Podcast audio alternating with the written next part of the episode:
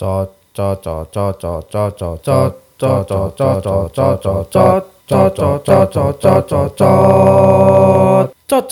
Besok Kerja Podcast.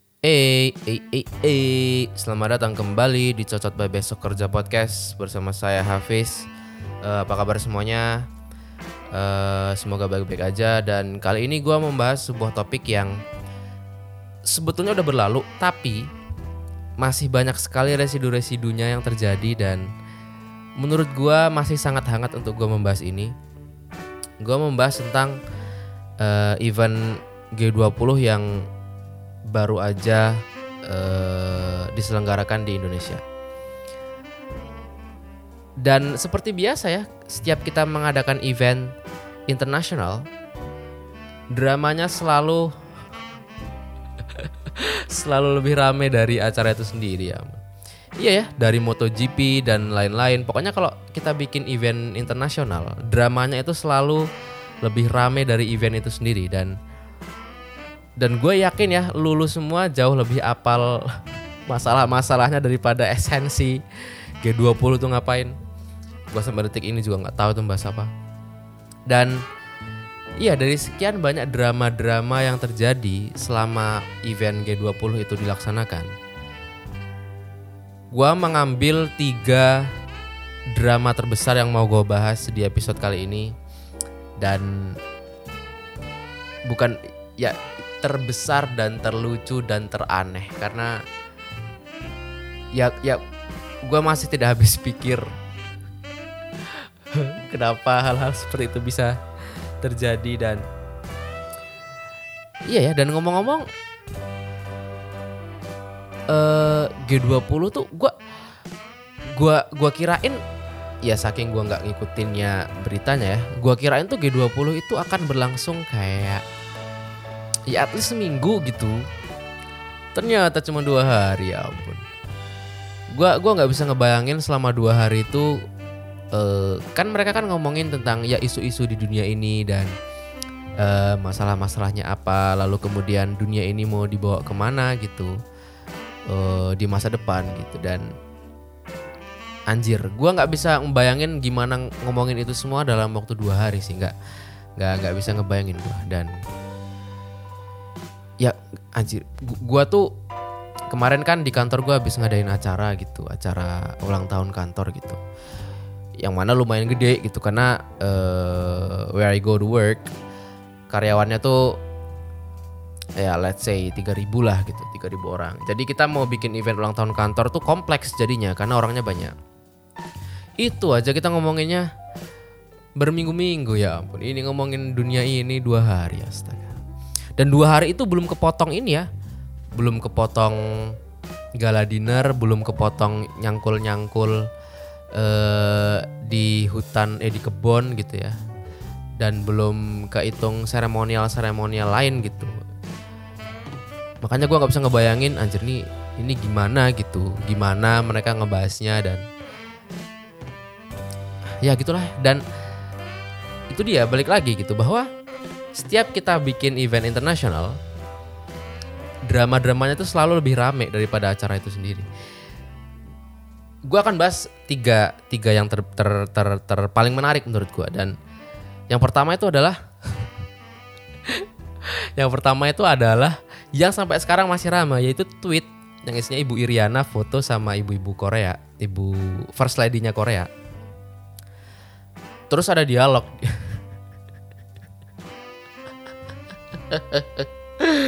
astaga, itu masih lucu tau. Ya kan, ada foto Ibu Iriana terus sama First Lady Korea jajaran, terus ada dialog pembantu dan majikan gitu. Terus semua orang marah-marah, semua orang tersinggung. Rame banget. Konon tuh katanya akhirnya di-track tuh yang nge-tweet siapa di-track, terus akhirnya ketahuan namanya siapa. Terus itu akhirnya digali tweet-tweet lamanya, bahwa ternyata dia tuh memang agak sering hate speech gitu. Sering hate speech sama presiden dan keluarganya gitu. Nah, terus habis itu ketahuan lah nama aslinya siapa. Terus dia ternyata punya toko di Tokopedia atau di mana gitu. Dia punya toko lukisan atau apa gitu. Diserang, ya ampun. Tokonya diserang kalau enggak salah sampai tutup.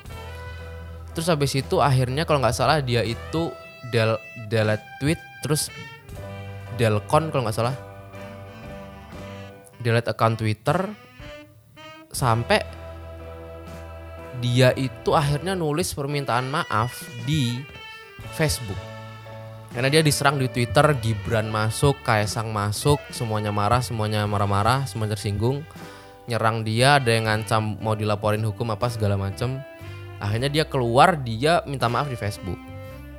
Dia minta maaf di Facebook dan bla bla bla bla bla bla bla bla. Gue baca permintaan maafnya, cuman gue agak lupa sebenarnya isinya apa, persisnya apa. Intinya isinya itu adalah paragraf pertama itu dia minta maaf telah membuat kegaduhan dan telah mencemarkan nama baik bla bla bla bla.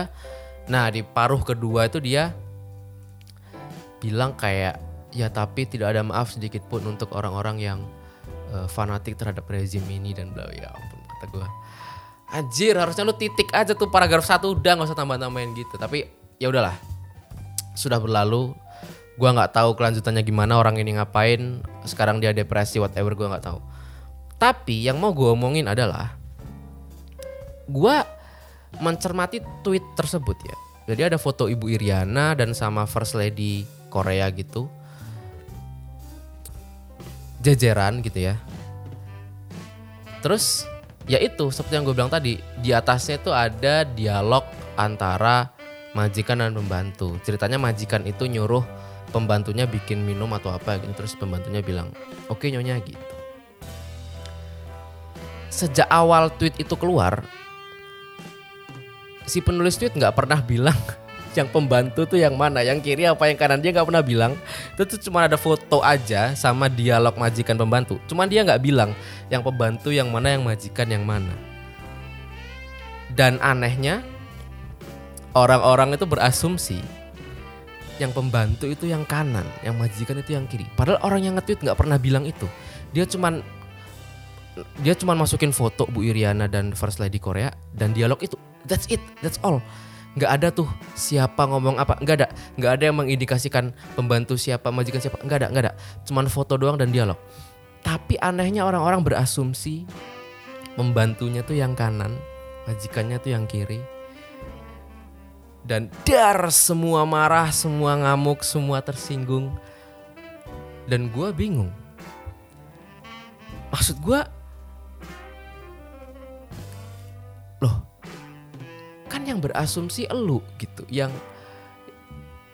marah-marah elu juga gitu, yang tersinggung elu juga. Aneh banget sih menurut gue. Kecuali tadi si orang yang nge-tweet itu bikin kayak komik gitu. Jadi si majikannya terus dikasih ada tulisan bulat komik gitu, terus ada arah, oh berarti yang ngomong si ini tuh si Anu, yang ngomong si ini tuh si Anu. Gak ada, itu benar-benar cuma foto dan dialog doang. Tapi orang-orang berasumsi pembantunya itu yang kanan, majikannya tuh yang kiri. Berarti kan yang jahat elu, yang jahat kan yang berasumsi, bukan yang nge-tweet kan. Dan ya mungkin lu bilang kayak, iya tapi dia tuh tweet-tweet lamanya itu mengindikasikan bahwa dia itu emang benci presiden apa. Ya kan tweet lama, bukan tweet yang itu. Kan kita ngomongin tweet yang ini nih. Dan kalau kita ngomongin specifically tweet ini, dia tuh gak gimana-gimana. There's nothing wrong with it menurut gue. Bahkan gue sampai sekarang itu mikir, jangan-jangan yang dia maksudkan itu pembantunya itu yang kiri gitu. Dan bukan tidak mungkin kan gitu, bahwa ya siapa tahu itu settingnya 98 whatever gitu, dimana ya gitulah ya. Maksudnya yang berasumsi siapa, yang tersinggung siapa. Menurut gue aneh banget. Dan menurut gue jauh lebih jahat akun-akun yang dari awal ngeluarin foto itu dan bilang kayak, ini dia tampang First Lady Korea walaupun umurnya sudah 50 tahun tapi masih sangat cantik jelita. Dan menurut gue itu jauh lebih jahat. Karena secara tidak langsung dia bilang Bu Iriana lebih jelek. itu jauh lebih jahat menurut gue daripada tweet yang majikan pembantu tadi. Yang majikan pembantu tadi nggak mengindikasikan apa-apa, dia nggak mengindikasikan pembantu siapa majikan siapa, enggak. Lebih jahat akun-akun yang itu tadi, yang bilang kayak ini dia potret First Lady Korea 50 tahun tapi masih cantik jelita, tapi di sebelahnya ada Bu Iriana. Itu jauh lebih jahat menurut gue. Karena secara tidak langsung dia bilang bahwa wanita Indonesia umur 50 tahun, dalam hal ini Bu Iriana, tidak lebih cantik daripada First Lady-nya Korea gitu. Itu jauh lebih jahat menurut gue. Tapi apakah ada yang marah? Gak ada yang marah. Dan tiba-tiba ada tweet ini muncul, des, semua orang ngamuk, semua orang marah, padahal dia yang berasumsi. Aneh banget menurut gue. Gue gak tahu apakah abis ini orang-orang bakal marah ke gue. Gue gak tahu. Tapi bukan gue yang nge-tweet, lu gak bisa sue gue. Bukan gue yang nge-tweet, but I wish gue yang nge-tweet. Kan itu lucu banget itu tweet itu. Dan katanya tuh sekarang mau dilaporin polisi. Karena katanya polisi menemukan unsur pidana. Tapi menurut gue kalau tweet lamanya gak dibawa-bawa ya, dia gak akan kenapa-kenapa. Tweet itu spesifik, satu tweet itu aman banget menurut gue. Kecuali tweet lamanya dibawa-bawa baru. Aduh lucu banget itu. Dan sampai sekarang masih rame. Bahkan tadi tuh tadi sore, ini gua rekam tanggal 20 November. Per tadi sore itu masih ada postingan baru di Facebook kalau enggak salah atau di mana gua enggak tahu. Jadi aduh dia bilang apa ya? Dia itu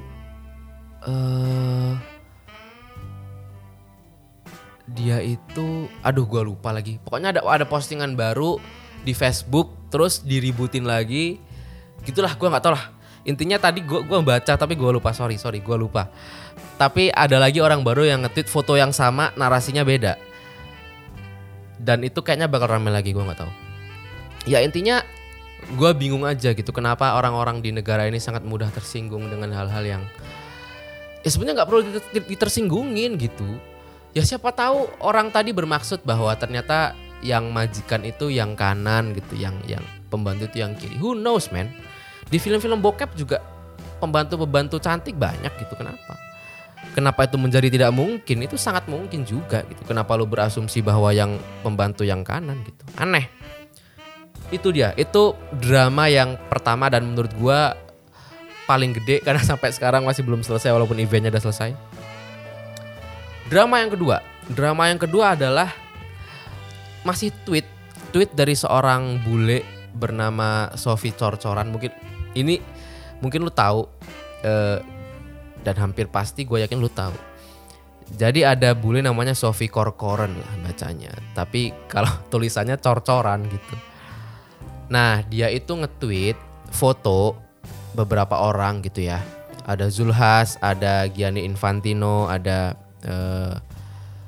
Trudeau kalau nggak salah, terus ada siapa lagi ya? Ada 2 orang lagi, ada 5 orang lah pokoknya. Ada 5 orang yang lagi ngobrol sambil ketawa-ketawa gitu, pakai baju tradisional Indonesia, ada batik dan lain-lain gitu. Nah si Mbak Sofi Corcoran ini dia itu nge-tweet nanya gitu, bahasa Indonesia itu kurang lebih gini. Ini ngapain ya orang-orang ini pakai baju seperti ini gitu. Gitu doang. Foto berlima pakai baju batik. Terus sama dia tuh nanya, kenapa orang-orang ini pakai baju seperti itu gitu. Gitu doang. Dia gak bilang bajunya jelek nih. Dia gak bilang aja bajunya aneh banget. Dia gak bilang apa pak, dia cuman bilang kenapa ya orang-orang ini pakai baju seperti itu. Marah dong semua orang marah-marah, semua orang tersinggung, semua orang ngamuk-ngamuk.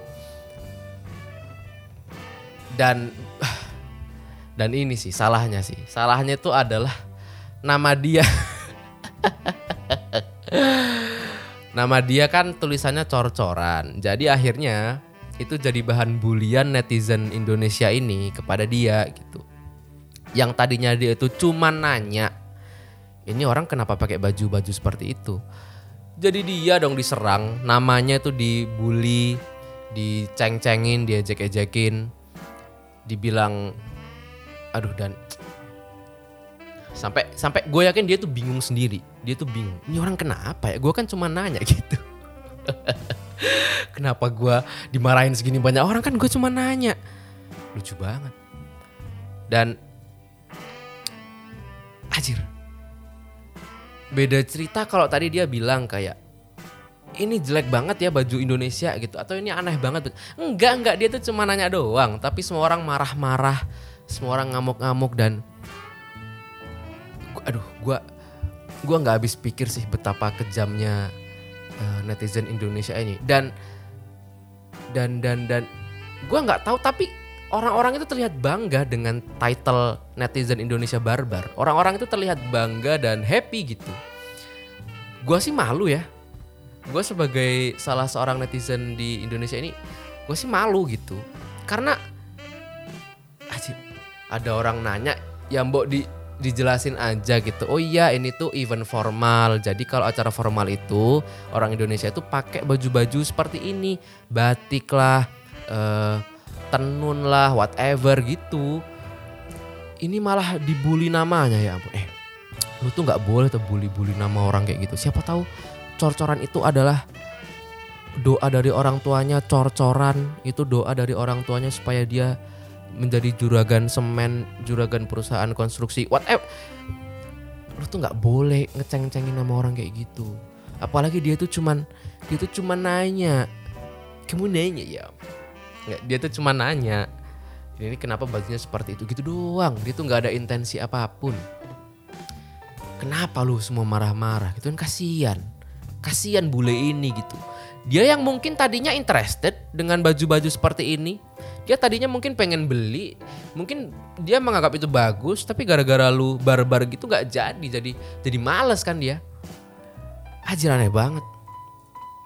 Dan ya kalaupun ternyata dia bilang baju Indonesia, baju batik, baju tradisional ini aneh misalnya ya. Terus kenapa gitu? Kalau emang dia nganggap itu aneh, lu kan gak boleh memaksakan referensi lu terhadap orang lain. Fun fact, gue pernah punya teman bule. Oke. Terus suatu ketika dia datang ke Indonesia dan di suatu occasion tertentu ada acara formal di situ dan dia datang. Terus orang-orang kan pada pakai baju batik ya. Orang-orang pakai baju batik, termasuk gua dan teman-teman gua, kecuali dia pakai baju formal biasa. Terus gua tanyalah ke dia, bro, lu tahu nggak di Indonesia ini orang-orang itu kalau acara formal itu sering pakai baju batik. Dan itu kadang warna-warni, ada yang batiknya coklat, ada yang batiknya merah, ada yang hitam, ada yang biru, ada yang hijau, ada yang kuning. Warna-warni gitu, tapi batik. Terus lu tahu apa jawaban dia? Jawabannya bilang, oh yeah, really? Because I think the cloth is weird. Gitu. Bagi dia, di acara formal pakai baju warna-warni itu aneh. Ya karena bagi dia emang aneh, terus gimana? Lu mau marah-marah kalau dia, bagi dia itu aneh. Ya emang, ya kan bagi orang-orang bule kan kalau acara formal itu kan pakainya baju, ya jas hitam, baju putih. Gitu kan. Kalau misalnya lu nonton Oscar atau Golden Globes atau event-event yang formal gitu, itu kan pakai suit and tie dan apa. Emang gitu. Enggak ada kepikiran mereka tuh buat pakai baju warna-warni di acara formal. Enggak ada. Jadi wajar kalau mereka nganggap itu aneh. Yang gak wajar itu adalah kenapa lu marah-marah terhadap referensi orang lain. Masa lu harus memaksakan referensi lu terhadap orang lain? Ya selama dia tidak mencaci dan menjelek-jelekan, ya emang kenapa? Orang referensi orang beda-beda kok. Masa lu mau marah-marah? Dan lagian lu inget gak beberapa tahun yang lalu waktu pandemi awal-awal, terus ada video viral Coffin dance di Afrika. Terus semua orang ngatain itu aneh. Orang mati kok dijogetin. Semua orang bilang itu aneh, itu lucu. Bahkan ada yang remix lagunya, lagu Coffin Dance yang tet tereret tet tereret. Lu tau gak? Lu pasti inget kan itu. Padahal itu budaya Afrika. Budaya Afrika kalau ada orang meninggal, kalau dia itu udah sukses ya, meninggal dalam keadaan sukses gitu ya, punya anak-anak udah gede, udah sekolah, udah lulus apa segala macam, berarti kematian orang itu tuh patut dirayakan gitu, bahwa dia telah menjalani hidup ini dengan sukses gitu. Atau lu mungkin kemarin nonton Black Panther Wakanda Forever gitu, kan waktu pemakamannya T'Challa kan semua joget kan gitu, joget bahagia bahwa ternyata ya T'Challa ini adalah seorang hero yang berhasil menyelamatkan dunia. Dan dia menghabiskan hidupnya itu dengan kebahagiaan dan apa segala macam. Makanya semua orang joget gitu. Sama kayak confidence tadi, semua orang tapi mencaci maki, semua orang ngolok-ngolok, semua orang ngetawain, semua orang bilang tuh aneh, bahkan lagunya di remix. Apakah ada orang Afrika yang marah? Nggak ada, orang Afrika happy-happy aja. Bahkan confidence-nya jadi tambah rame orderan gitu. Menurut gue aneh gitu kalau lu apa-apa marah, orang dia cuma nanya doang si cor-coran ini, dan lu malah ngebully namanya, kan kasian orang tuanya kalau baca ini men, kasian orang tuanya. Padahal nama cor-coran itu adalah doa supaya dia menjadi bos perusahaan konstruksi gitu kan, kasian orang tuanya gitu, namanya lu bully-bully, lu ceng-cengin gitu. Itu dia yang kedua. Yang pertama tadi drama majikan pembantu, yang kedua drama cor-coran. Yang ketiga adalah viralnya gambar-gambar si menteri Pak Basuki yang di acara G20 dia malah sibuk foto-foto sana sini. Ya, gue tuh ngelihat Pak Basuki tuh ya, gue jadi inget, lu tau nggak kalau di kepanitiaan tuh ada perkap tapi dia tuh double jadi PDD gitu, nah itu tuh Pak Basuki tuh begitu tuh, perkap tapi ngerangkap jadi PDD, ya, lucu banget. Dan kenapa gue membahas Pak Basuki gitu? Karena dari semua menteri di kabinetnya Jokowi, if I should pick one of my favorite, gue akan pilih Pak Basuki. Karena gue gak akan bilang bahwa programnya paling bagus atau dia perfect, enggak. Atau dia lucu, enggak. Karena menurut gue menteri itu seharusnya seperti dia. Dalam artian gini, Pak Basuki itu adalah mungkin, gue gak tahu the only one atau tidak, tapi dia tuh menteri yang meniti karir jadi menteri itu bener-bener dari nol. Kalau lu belum tahu, jadi Pak Basuki itu dia alumni UGM, satu alma mater sama gue, di Fakultas Teknik Geologi kalau nggak salah. Dia tuh di Teknik Geologi. Terus habis itu dia kerja jadi PNS, pekerjaan umum kalau nggak salah. Dia tuh mengawali karirnya jadi PNS di PU gitu. Terus habis itu dia disekolahin S2, S3, teknik sipil. Terus dia balik lagi, dia ngelanjutin karirnya. Dia jadi kepala ini, kepala itu, sekjen ini, sekjen itu. Dia meniti karir ke atas sampai akhirnya dia jadi menteri. Dan gue nggak bisa nyebut nama lain selain Pak Basuki yang mendapat jabatan menterinya itu benar-benar hasil dedikasi terhadap bidang tersebut gitu. Dia dari awal ya dari disiplin ilmunya teknik geologi gitu ya, engineering gitu. Terus dia masuk ke PNS di bagian situ juga, yang mana dia akhirnya mendalami itu. Dia sekolah S3, terus lanjut kerja di bidang itu juga, naik sampai ke atas sampai jadi menteri gitu. Gua nggak bisa nyebut nama lain dari menteri-menteri yang dia itu dari hasil promosi gitu. Kalau yang lain kan tahu-tahu jadi menteri gitu, entah backgroundnya apa, entah skillnya apa, entah jabatannya apa, dia tahu-tahu jadi menteri gitu. Ada yang emang titipan partai, ada yang dari militer, ada yang dari kepolisian mungkin. Ini gue ngomongin negara ini ya. Kukulkan negara si Namor tuh apa sih namanya, negara bawah air. Dan iya, gue Dan itu adalah nilai plus banget buat gue gitu terhadap beliau gitu. Gue gak bilang programnya paling bagus, gue gak bilang programnya sempurna, enggak. Kurangnya masih banyak PUPR itu, kecacatannya masih banyak. Tapi poinnya adalah, kalau orang yang benar-benar ahli di bidangnya, yang dari awal karirnya udah ada di situ, itu pun programnya masih banyak kekurangan. Gimana yang tidak gitu maksud gue. Gimana yang dari orang entah dari mana tiba-tiba ditunjuk jadi menteri ini, jadi menteri itu, entah latar belakangnya apa. Ya kan lebih hancur programnya, wajar gitu. Makanya gue menaruh perhatian khusus terhadap Pak Basuki gitu. Dan di sisi lain ya dia tuh juga dia tuh ya dia bisa ngeband, dia bisa ngelawak, dia bisa fotografi. Dan gue melihat, ya gue melihat diri gue di dia gitu. Bukan berarti gue meninggikan diri gue, enggak.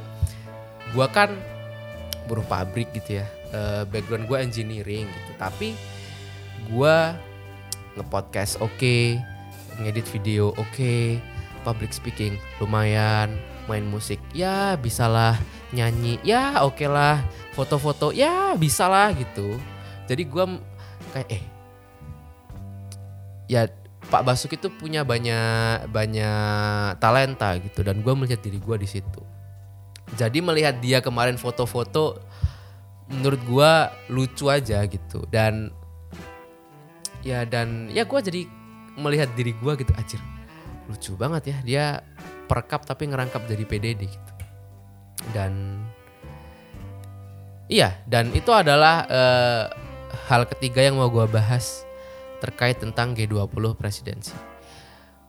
Gue sampai detik ini gak tahu outputnya G20 itu apa, tapi ya terlepas dari drama-drama tadi, semoga dengan adanya event tersebut, gue sih gak berharap muluk-muluk terhadap perubahan dunia ini. Tapi gue lebih menitik beratkan ke, lu tahu kan banyak orang di dunia ini yang gak tahu Indonesia. Mereka tahu Bali tapi gak tahu Indonesia. Nah, dengan adanya event kemarin itu, jadi banyak tuh hal-hal Indonesia non-Bali walaupun eventnya di Bali, yang akhirnya diketahui oleh orang banyak itu, batik lah dan apa segala macam gitu. Dan menurut gue ya itu jadi poin plus negara ini gitu, buat akhirnya ya jadi lebih dikenal lah di dunia internasional gitu. Oke teman-teman, itu aja buat episode kali ini, drama-drama G20. Semoga kalian terhibur di kapanpun kalian mendengarkan. Dan untuk kritik dan saran silahkan kirim email ke besokkerjapodcast@gmail.com, besokkerjapodcast@gmail.com, atau DM ke Instagram @fatianpujakesuma @FATHIAN pujakesuma. Itu aja buat episode kali ini, sampai jumpa di episode selanjutnya. Fatian Hafiz signing out, bye bye. Cocot by Besok Kerja Podcast.